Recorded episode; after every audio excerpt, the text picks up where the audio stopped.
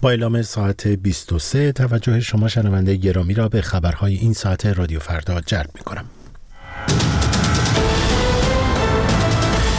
رئیس جمهوری آمریکا می‌گوید کشته شدن غیر نظامیان در غزه مذاکرات برای آتشبس را پیچیده کرده است. در پی بارندگی های شدید 131 روستای شهرستان چابهار در محاصره آب قرار گرفت. و ولادیمیر پوتین درباره عواقب مداخله نظامی مستقیم غرب در جنگ اوکراین هشدار داد. وقت بر شما خوش خانم ها آقایان. مرتاد میردامادی هستم با جزئیات خبرهای این ساعت. رئیس جمهوری آمریکا می‌گوید برخلاف اظهارات قبلیش برقراری آتشبس تا روز دوشنبه در غزه ممکن نخواهد شد. جو بایدن به خبرنگاران در کاخ سفید گفت حادثه تیراندازی در محل توزیع کمکهای بشر دوستانه در شمال غزه کار مذاکرات برای آتشبس را پیچیده می کند. فلسطینی می‌گویند روز پنجشنبه در جریان تیراندازی نیروهای اسرائیلی به فلسطینی هایی که برای دریافت کمک های غذایی در شمال غزه گرد آمده بودند 104 غیر نظامی کشته شدند. اسرائیل متقابلا می‌گوید به سوی جمعیت تیراندازی نکرده و بیشتر تلفات ناشی از زیر دست و پا ماندن افراد بوده است. رئیس جمهوری آمریکا درباره این حادثه گفت روایت های متفاوتی در این باره دریافت کرده اما خود هنوز در مورد آن به نتیجه مشخصی نرسیده است. شورای امنیت سازمان ملل قرار است برای بررسی این حادثه تشکیل جلسه بدهد. وزیر دفاع آمریکا روز پنجشنبه در کنگره این کشور اعلام کرد که از 15 مهر ماه تا کنون بیش از 25 هزار زن و کودک در حملات اسرائیل به غزه کشته شدند.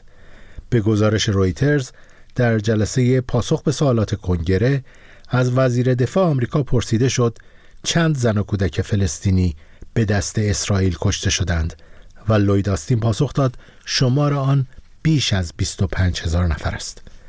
وزیر دفاع آمریکا در این حال تأکید کرد که از آغاز جنگ در غزه 21 هزار جنگ افزار و مهمات با هدفگیری دقیق از سوی ایالات متحده به اسرائیل تحویل داده شده است.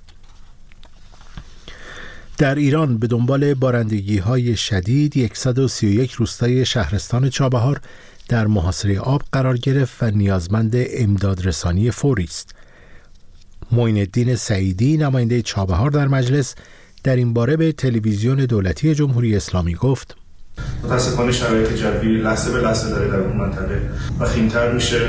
عمده معابر به شدت دچار آب گرفتگی هستند و کاملا مسدود هستند. دسترسی ها قطع شده مخصوصا در حوزه بخش تلانک بخش پیرسورا بخش باهوکلا بخش مرکزی دشتیاری و شهرستانهای خنارک، زراباد، نیکشهر و نقاط دیگر قصر قلب بنا به برخی از آمارها متاسفانه میزان حجم آب از طوفان گنو هم بیشتر هست و اگر ورود جدی و فوری نشه مسلما آسیب های جبران خواهد داشت.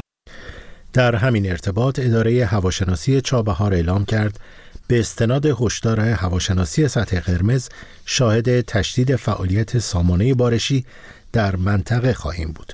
نوع مخاطره به صورت رگبار شدید و رعد و برق با احتمال تگرگ و تندباد لحظه ای خواهد بود. منطقه بارشا در شهرستانهای دشتیاری، چابهار، کنارک، قصرقند، نیکشهر، سرباز، راسک، جنوب مهرستان و سراوان اعلام شده است. خانواده نرگس محمدی اعلام کردند که به دلیل مخالفت مقامهای قضایی جمهوری اسلامی این فعال حقوق بشر روز پنجشنبه اجازه پیدا نکرد تا در مراسم تدفین پدرش شرکت کند. این سختگیری علیه نرگس محمدی در حالی است که وی از 11 آذر ماه به این سو از حق تماس تلفنی و حق ملاقات با خانوادهش محروم بوده است. نرگس محمدی برنده جایزه صلح نوبل در جریان دو پرونده تا به امروز 11 سال و نیم را در زندان گذرانده و در مجموع در پرونده جدید به دوازده سال و سه ماه زندان محکوم شده است.